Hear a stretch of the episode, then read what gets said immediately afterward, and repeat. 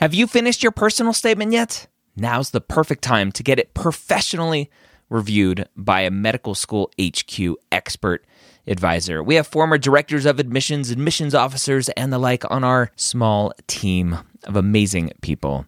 They have the inside knowledge from reading thousands and thousands and thousands, tens, if not 100,000 personal statements, going through the process and setting up the process for their whole committee. They know exactly what medical schools look for and the common red flags that can get your entire application thrown out. Take advantage of our flash sale right now, going through May 6th. Up to 6,000 characters reviewed for just $150. That's a $75 discount on our regular price. Go to editmyps.com. Again, that's editmyps.com. The pre med year session number 495.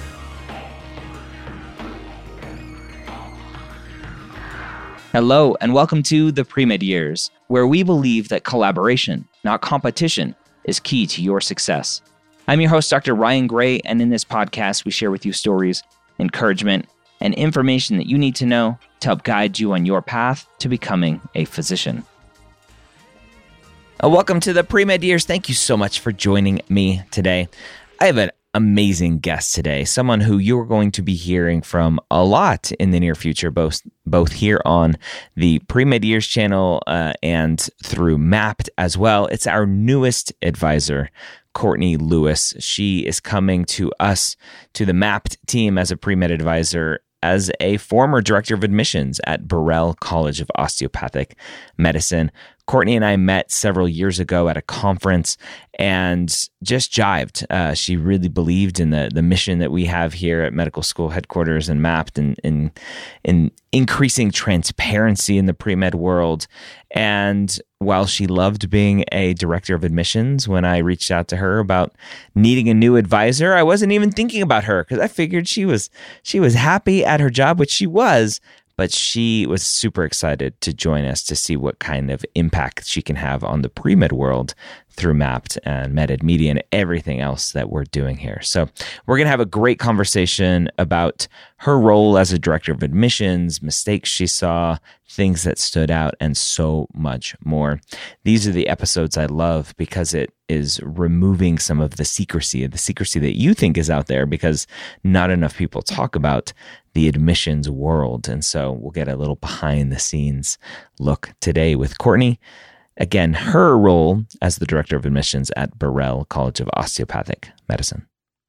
Courtney, welcome to the pre med years. Thanks for joining me.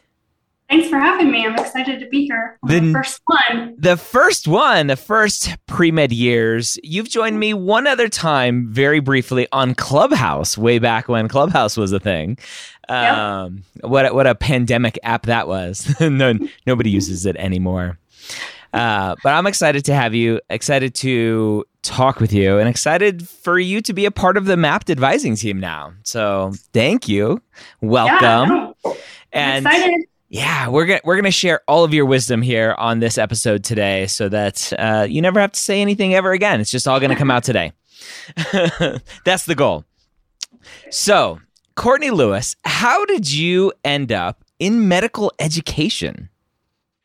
That's a great question. It was not straightforward, actually. So, um, I kind of came about it. I was previously married, and um, my ex husband was pre med.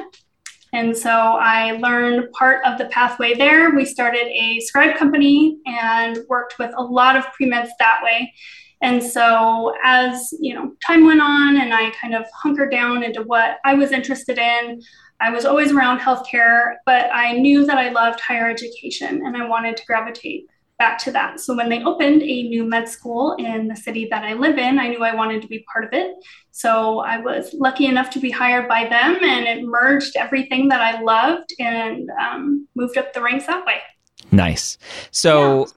As a former director of admissions now at an osteopathic medical school, I want to go to the hardest hitting question right away. What is the biggest mistake the students are making when applying to medical school? Oh goodness. Um, we have to narrow it down to one. Just one. Only one.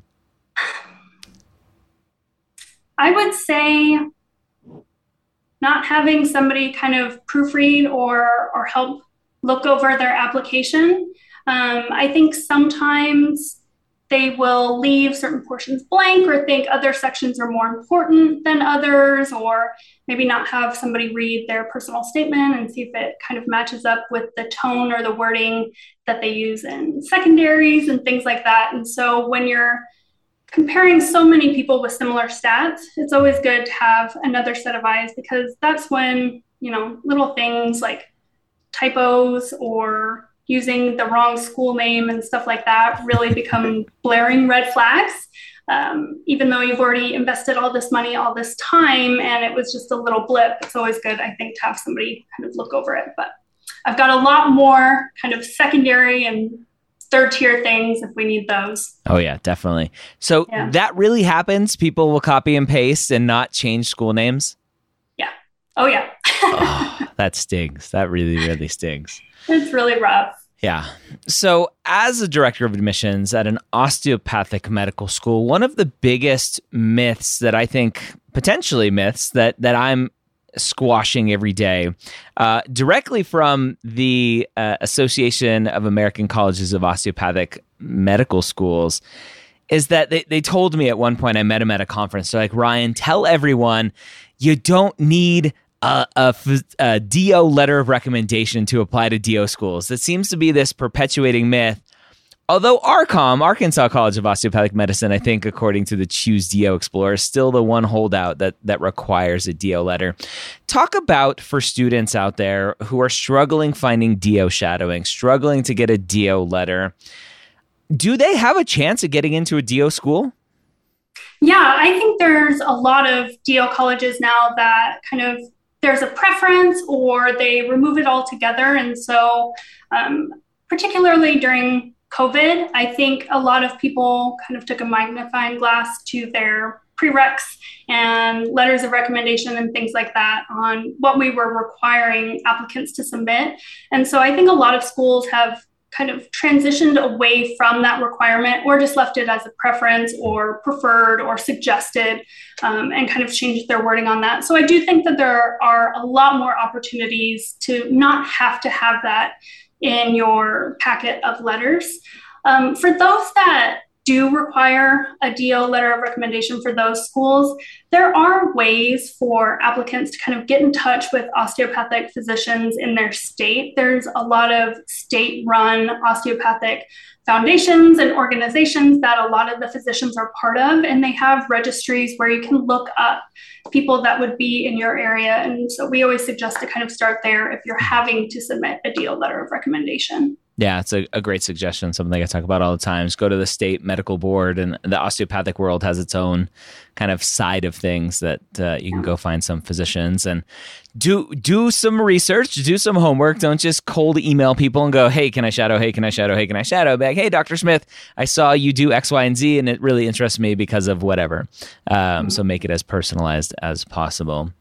So when it comes to talking about why DO let's talk about some of the struggles that students have talking about why DO because I read lots of why DO secondary essays and yeah. they get very basic very quickly. It's like I like the DO philosophy. I'm like, okay, what what is that? What does it mean to you? What what are some mistakes or, or suggestions you have for that sort of topic? Okay, so let's just start off right away, it's always good to read the tenets of osteopathic medicine. I think that that gives you a point of reference on what the foundation is on the teaching style, um, how you're going to be taught medicine and your practice and things like that. Not all of the time are you going to be using osteopathic manipulative medicine, depending on what you go into, but it's what most schools say is that they teach you another set of tools mm-hmm. using your hands as you know ways to heal and diagnose is never a bad thing for your patients in the future yeah. but since you know so many things you you apply to the same residency programs and things like that you're going to have all of the same rights um, what we don't like to see especially at the the do schools is when they say, you know, or they kind of talk bad about their MD counterparts, those are still your peers. Yeah. And so a lot of the times we have MDs on our faculty, they will be instructing you, and in no way is there animosity. And um, in no way do we frown upon how they see patients or anything like that. And so I think a lot of the times applicants will try to put down one or the other as as being better or preferred when really it's just kind of a philosophy in in teaching and learning and then you know the 200 additional hours. So i would avoid doing those types of things. You don't have to hate the md track. You don't have to say that you want to you know do preventative medicine and you don't want to see your patients as just symptoms mds don't do that either yeah. and so um, i i would say be careful in your wording and that as far as positives, it's always nice to know how somebody plans to implement osteopathic manipulative medicine or again has read the tenets has looked up you know the curriculum and how that's presented and how they feel like they would use it in the future. It's not just for rural medicine it's not just for family medicine or anything like that but there are some benefits of having that in your arsenal if you plan to go into that in the future. Yeah i, I think students think that osteopathic eh, or all admissions committees are are dumb and they're like i'm gonna i'm gonna tell them that i love do and they're gonna think that i didn't even apply to md schools. I'm like they they know they know come on. Um, i see it a lot. Students will throw in the comparisons. I'm like the secondary essay did not ask you the prompt did not ask you to compare MD versus DO. Just ask your thoughts on DO. You don't need to compare because it does exactly what you're saying. Is it looks like you're putting down the MD counterparts. I'm like they're not asking for that because they know that that you don't need to do that. So I yeah. I, I love that. I love that. So let's talk about your outlook, right? Courtney Lewis's outlook on on medical education from an admission standpoint. Who was your like oh my gosh, I need to talk to this person applicant? For applicants? Yeah. There's actually been quite a few, but usually, you know, it happens at health fairs. I was somebody who liked to actually go to the health fairs and, and interface with people because I feel like, you know, that's such a good opportunity to really get past the initial kind of vague or general questions and get into the nitty gritty of somebody's learning style and how the curriculum is presented and what they're really looking for in a student body and environment. So I don't know if I have any one that I can single out. I know that, you know, watching them matriculate and since the DO program at my college was the only program that we had. So, you know, I've got people that are two years going into their third year of residency all the way back to this class that just matriculated for class of 2026 and so i've been able to watch their journey all the way through. And you know i've recruited in new york and rhode island and all along the east coast and florida and all along the west coast and everywhere in between. Yeah. and so you know being a private college kind of allowed us to to branch out and talk to people. But yeah. it's nice when people attend those types of events and actually want to chat or come up with questions um, so that you get to know them a bit better and kind of can help them along their journey. Yeah. What what is it on paper that you see that makes you go, oh yeah, like I, I want to talk to this person? Past metrics, obviously, because I know that there's a lot that goes into that. Luckily, you know, we we would be able to balance that and the application has a tremendous amount of information. So I always liked to see that somebody had actually, specifically for the secondaries, had actually done some research on the school and said, This is a club that I wanted to get involved in, or this faculty member is doing this type of research, and I have a background in this, and I would love to be able to do that or connect with the anatomy. So, just showing, even if it was just five minutes, that they went on to the actual website, found how they would plug themselves in or what they wanted to do if they were to be accepted, I think really goes a long way and, and comes across as a lot more genuine. Yeah. Um, in the actual application, I liked to always kind of look at what they were able to balance at the same time. So, you know, maybe their credit hours were right at 12 and they were never, you know, 15 or 18 hours. But if they were working or had an internship and were doing this and balancing this, and then they also had extracurriculars or volunteer things going here and there, that's the type of student that that I actually really like seeing because we're asking them to do something very similar once they get into med school, which is balance a lot. It's not just school, it's your own mental, physical, and spiritual well being. It's joining clubs, doing research, doing things in the summer, and, and keeping up your family relations. And so it's it's not just one thing that you're being asked to balance in your personal life. So having evidence of that already in the application was something that I definitely uh, gravitated for and and looked um, favorably on. Yeah, I, I don't think pre meds understand how much medical school is just pre med 2.0. Like, here, you're studying for a big test, actually, three of them. You are shadowing, getting clinical experiences, re- doing research, volunteering, because there's this thing called the match process that you have to go through to apply for residencies. And so it's basically all the same stuff. Uh, it, just amplified a little bit with with potentially some higher stakes. Um, yeah. and, so yeah, it's it's definitely a lot that students need to balance all of that, and then definitely so so there there are lots of students that I see they end up on application renovation a lot because they're 4.0 students, 520, 515, super great stats, but there's nothing else in their application and and they yeah. they think like, "Oh, look, I'm a smart person, you're going to want me." It sounds like that's a mistake to think like that. Why why is that? Yeah, if if especially if sections are left blank or really lacking, it comes across as really imbalanced. Again, we're looking for people that that can balance a lot at once and we're putting a lot of trust and faith in them as as an applicant but also as a student because they're going to go out with their name, you know, or your institution's name going into third year and, and function in a actual working healthcare facility.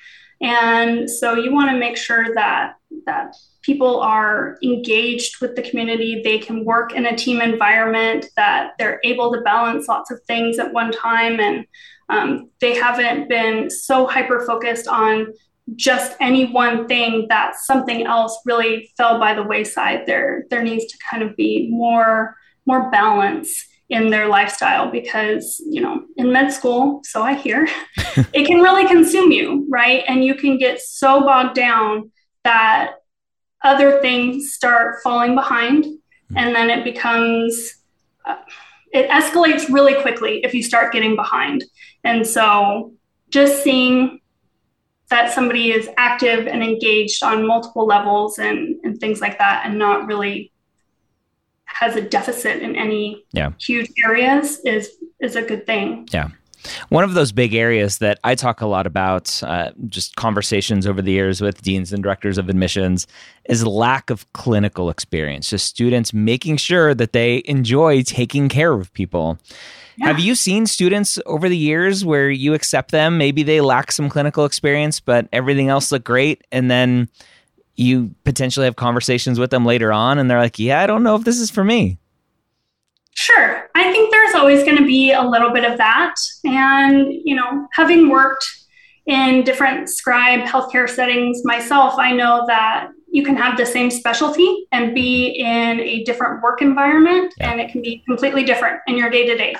And so just having that breadth of different settings and working with different people, I think is is helpful just in getting kind of your gauge of of the day to day and how they can differ depending on where you're at. But yeah, there's definitely been some times where um, people get into it and and they like certain aspects more than others. Some of which are are prolonged patient care or um, things like that. So they gravitate either towards certain specialties or, you know, there's always those rare circumstances where people do remove themselves completely and kind of go a separate way. But you hope that you catch them before, you know, there's so much money invested and, and so much time and things. That's why we tend to look on clinicals to make sure that they do have at least some knowledge of what they're getting into. Yeah.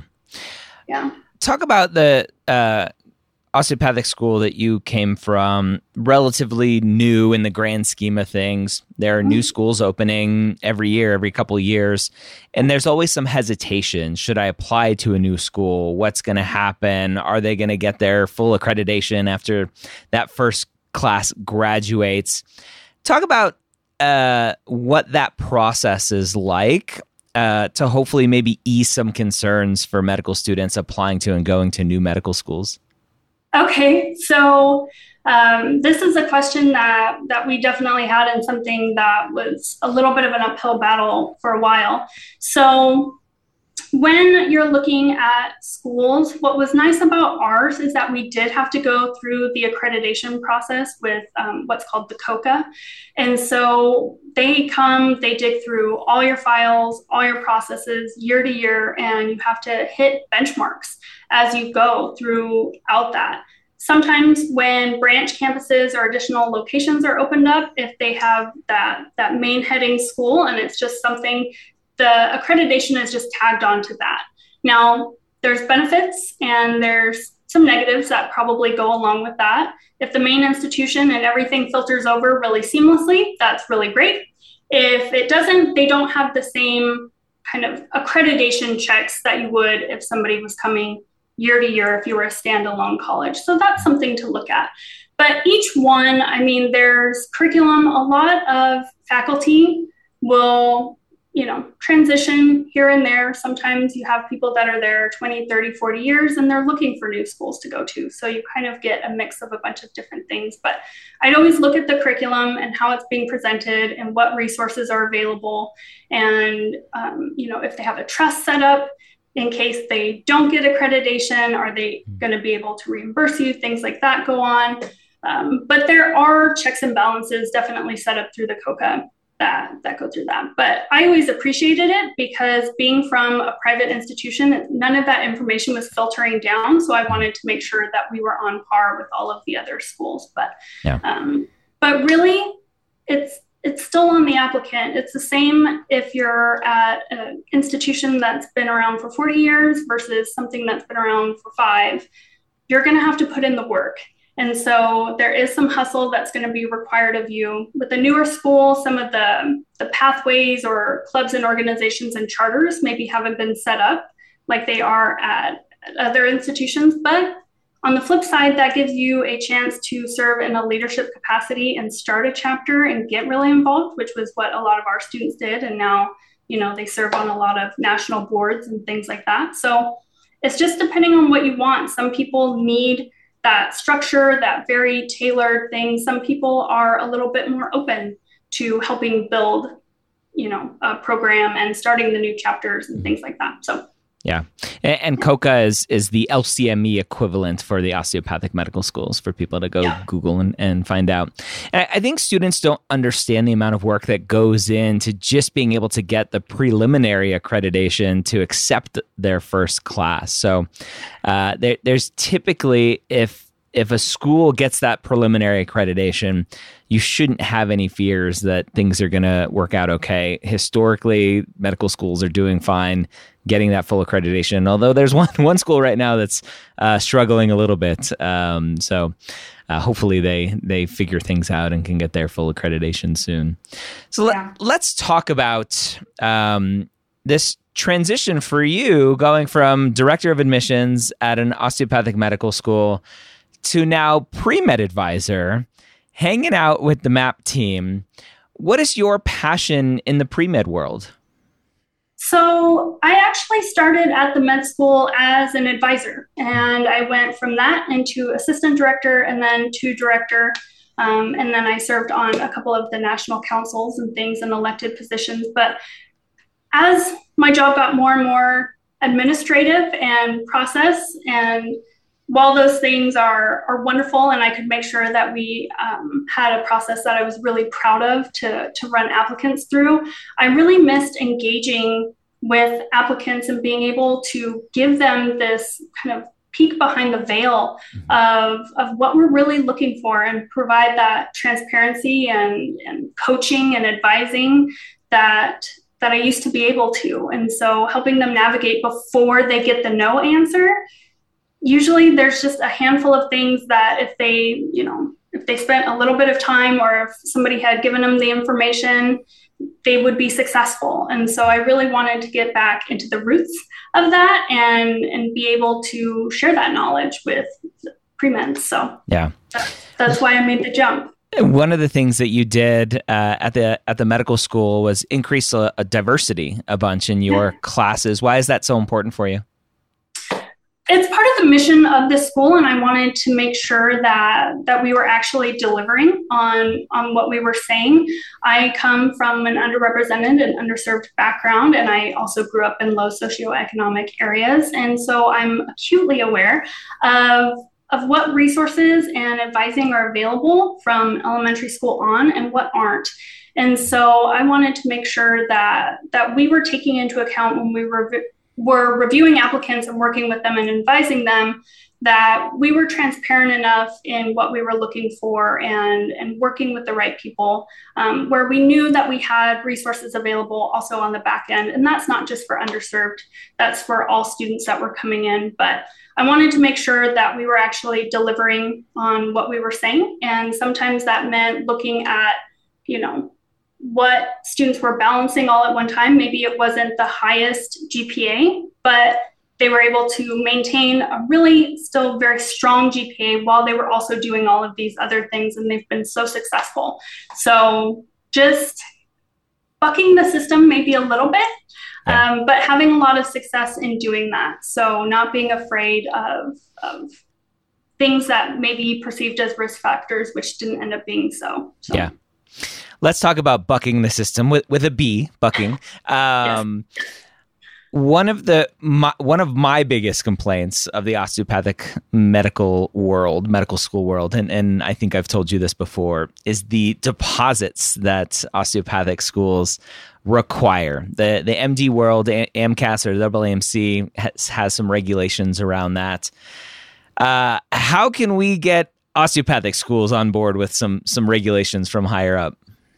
I don't know if you're ever going to be able to do that, to be perfectly honest. Um, because you have private schools, which can be investor owned, um, you know, everybody sets something different. Sometimes they are fees that are separate from tuition. Other times the deposit rolls into tuition, so it's a down payment basically on that. So, um, you know, applicants can make sure that they're looking at um, what the money's going towards and if it actually does roll into things. But that's something that's set outside of admissions, unfortunately. And it's usually set by a board of trustees and is a bit outside of our control. And it's going to be different for a lot of schools. And so yeah. Um, I know that the topic has come up definitely on a national scale numerous times. And it's it's gone to the deans and things like that. So I know it's at least on their radar, but um, it depends probably on boards of trustees and owners. Yeah. Well, let, us talk about a little bit of that, right? Because board of trustees isn't necessarily a for-profit nonprofit thing but having investors in a school potentially is a, a differentiator between for-profit nonprofit one of the biggest concerns of osteopathic medical schools where students were like well i don't know if i want to apply to those schools is that a lot of them are private for-profit uh, uh-huh. schools in your mind, is that a differentiator students should be looking at? I don't think so personally. I came from one of those schools and I know that our ownership was wonderful and and really they shouldn't be impacting they're they're there to to fund it and make sure that you have the resources, but other than that they're not involved in you know the setting of your curriculum in the week and things like that. And so especially for poor states like new mexico that was the only way our med school was going to open. Mm-hmm. we needed investors to be able to provide that capital to get the building up get it running make sure uh, the students had what they needed. And so it provided us a way where we needed physicians and medical education to get that up and running. Now, I don't know about other schools and their owners. Ours was an endowment, it was a higher education endowment and then a fund. And so it wasn't just kind of a bunch of random people that were looking to turn a fast dime or anything like that. And so you can actually look into the ownership and who sits on the boards of trustees of these schools. So if there is any hesitation or they start getting compared, I heard some people comparing them to Caribbean schools or things like that. It's just absolutely not the case. But that information is all public. You can absolutely look it up. Everybody's really transparent about it. And so I would just call the school or, you know, do some research because all of that information is available. But Yeah. It it didn't affect our students, it affected them favorably. It wasn't something that affected their education at all. Yeah, I, I definitely think Caribbean schools have given the for profit world a, a, bad rap for medical schools, unfortunately. Yeah, unfortunately. So let's talk about the the pre-med world. Uh, I, I, talk a lot about collaboration, not competition. Uh, we met at a conference where I, I, spoke about transparency in in the medical school school admissions world. Why do you think there is not more transparency from medical schools for who they're looking for in terms of students, whether it's stats, whether it's activity hours, stuff like that? I think everybody's motivation is probably slightly different. Um, but the more granular you get on your website, and the harder it is to give you the latitude to view everybody. So it's a bit counterintuitive. You know, I I was one that wanted to be really transparent. Here's exactly what we're looking for, write it down. But then you end up with somebody who doesn't fit within those exact perimeters. And then you don't want to get yourself in a situation. So leaving it vague does kind of give you the latitude to look at more applicants in general. But I do understand that it's a bit confusing for the applicants. Yeah. Um, it's it's tough and i do think that each school's motivation is is a bit different but for the most part we're all driven to want to give ourselves the biggest pool that we can of the applicants that are coming in without you know ruling them out over just a fine line of detail. Yeah.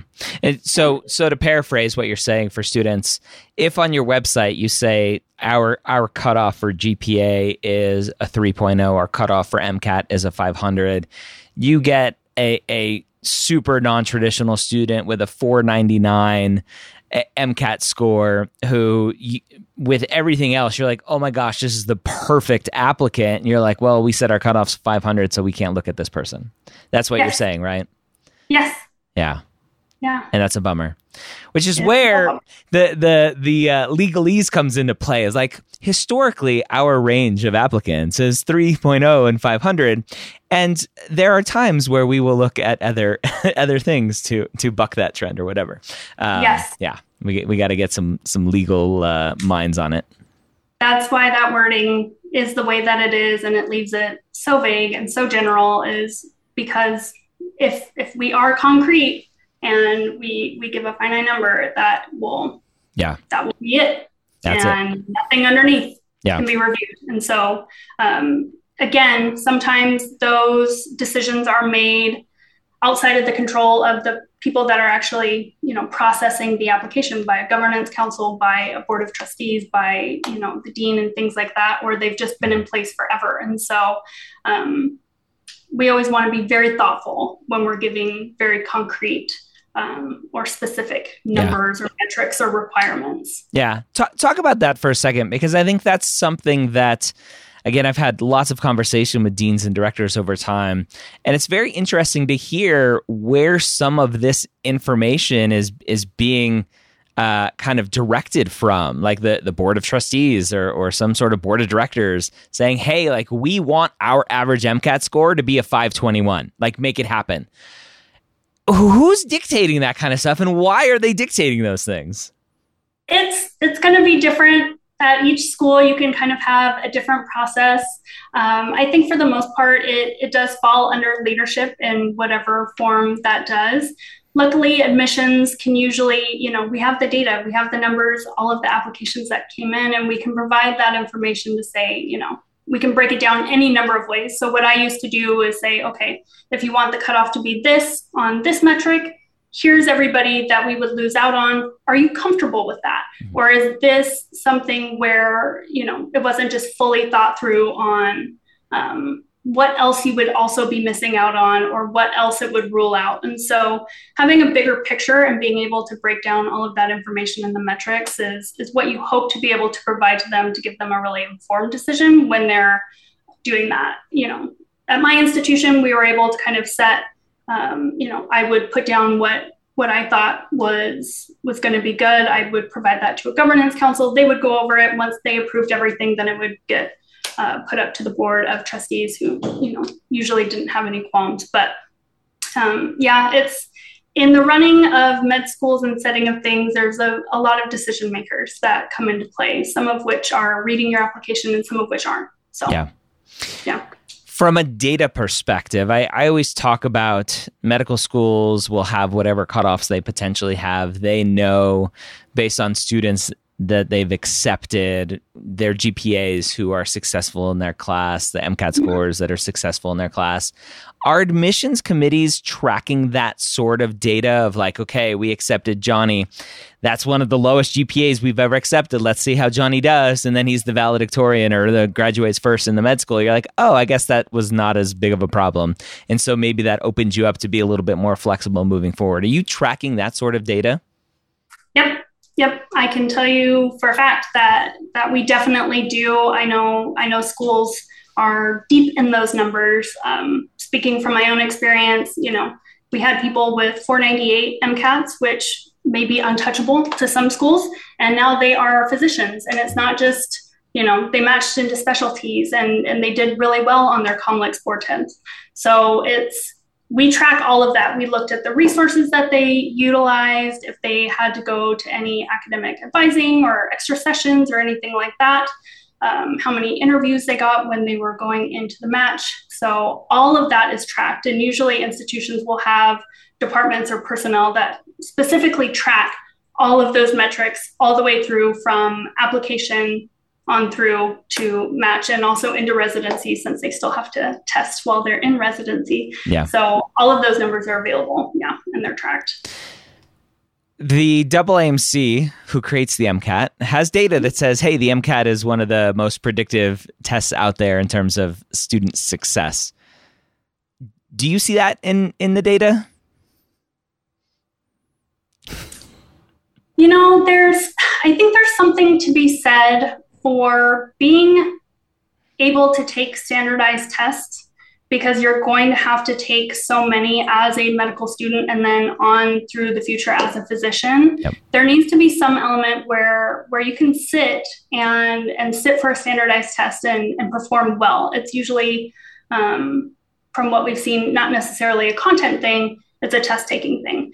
And so there is something to be said for that I do think that there is some value in that. But there's been so much research done that, you know, some say it's really beneficial, others say there's not much correlation, some say, you know, anything above a 24 or 500, there's not necessarily correlation, but um, I think a lot will depend on the type of student or the type of applicant that you're dealing with when when you get into those circumstances because we've seen people that had really amazing numerical metrics that that didn't perform well. And yep. so it's a lot mindset. Um, so there's there's a lot to be said on the topic. There's a lot of information out there. Um, it's definitely something that i would love to conduct personal research on and and was hoping to get to do that in the future because i, I think we could broaden some views on that. Yeah. Yeah. I'm excited for Mappd app and its future because hopefully we'll get a lot of data so we can do some some research and pull in data sets yeah. and stuff from there. So i'm excited for that. As as you look forward uh, as you're starting here at Mappd as an advisor when you think about the types of students that you're super excited to meet with and work with one-on-one who is that student? What, where are they in their journey? What are they struggling with? Who are they from a socioeconomic or uh, underrepresented background? Who, who is that person? Honestly, I mean, the the pageant response is anybody. Mm-hmm. I, I am excited to work with anybody and everybody. I'm just excited to work with pre-meds in general. Um, people that are you know starting kind of early on maybe they're they're not applying this specific cycle but the next one you can kind of give them advice. So you know if they do need to take one more class or or do something or kind of pivot before they're in an active application that's always beneficial. I love getting the information to people before um, they're having to backtrack and, and there's already money invested and things like that I definitely like working with people that that want to kind of get into the nitty gritty or or maybe have a blip or two and they want to know how to play to their strengths or overcome that because I do think that a lot of those things can be overcome. Um, it's in wording, it's in being really self aware, it's in identifying or thinking like the admissions committee and, and you know, playing to your strengths and, removing that red flag or removing that worry um, to kind of showcase the type of student that you are now and what they'd actually be getting. So um, I'm open to anyone and everyone, even people that are really polished and they have everything good to go. And this is, you know, maybe a reapplicant or something like that, or they've been really proactive. It's always good to still get a second set of eyes on it and get a different perspective just in going over that type of stuff. So yeah. I'm I'm just excited to actually interface with people again. Yeah. And, and for someone listening to this, uh, Courtney, you, will probably be heavily involved as you're beginning, uh, heavily involved in the Mappd app chat advising. So mm-hmm. anyone can go, if you're a Mappd app pro level, or if you're in a free trial for Mappd app, you get uh, the chat advising to chat with one of our advisors. Uh, Courtney will be in there a lot if you have specific osteopathic questions where, where Courtney's an expert, or just admissions in general, obviously a, a big part of your your expertise. As we wrap up here, what kind of final words of wisdom do you have for that student? So that if if they are someone who maybe has a blip in their record or is starting to stumble and they're they're questioning their ability to get into medical school, what what kind of what kind of final words of wisdom do you have for them? It's doable. I think it's you know sometimes it takes a little bit more time. It takes a little bit of extra effort, or it takes um, you know identifying things. But if you're willing to invest in yourself invest the time invest you know doing what you need to do to overcome those things for whatever reason they happened it's totally doable it's it's just realizing and, and coming to terms i think with with being self-aware enough and and willing to invest that time um, into actually doing the things that you will need to do to to overcome whatever it is and so I like working with those types of people. I know that, you know, there's maturity that comes with life experience, or, you know, if people have made mistakes or didn't know how GPAs worked and really started off really low and are now having to kind of backtrack or career changers or anything like that. Or people that had, you know, all the time to spend on academics and they're really lacking in other areas. I think it's it's so nice to have kind of all of the background knowledge that that you and I have.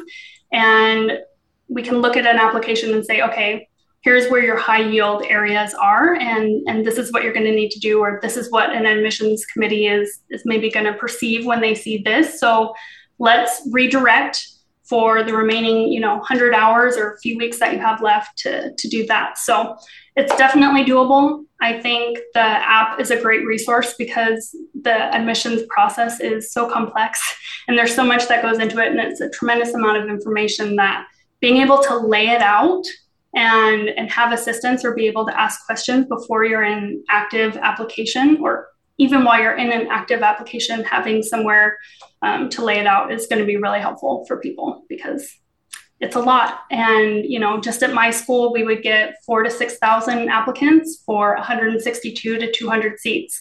And everybody looks good. Yeah. You know, everybody has good letters of recommendation. So it's, it's just being smart with your application, making sure you're turning in something polished, but also uniquely your own. All right. There you have it. Again, Courtney Lewis. Before we uh, end here, I, I want to talk about the MCAT minute real quick brought to you by Blueprint MCAT. As we're recording this, as this is coming out, we're getting later, later in the year. If you are planning on taking the MCAT in August or later for this application cycle, the 2022 2023 application cycle, I want to caution you it's getting late. Start thinking about potentially slowing down making sure that you're going to do what's best for your MCAT score and for your application. And sometimes that means slowing down. If you run over to blueprintmcat.com, go sign up for a free account and use their study planner tool to see what you'll need to do to make yourself as successful as possible. I hope you have a great week. We'll see you next time here on the Pre Med Years.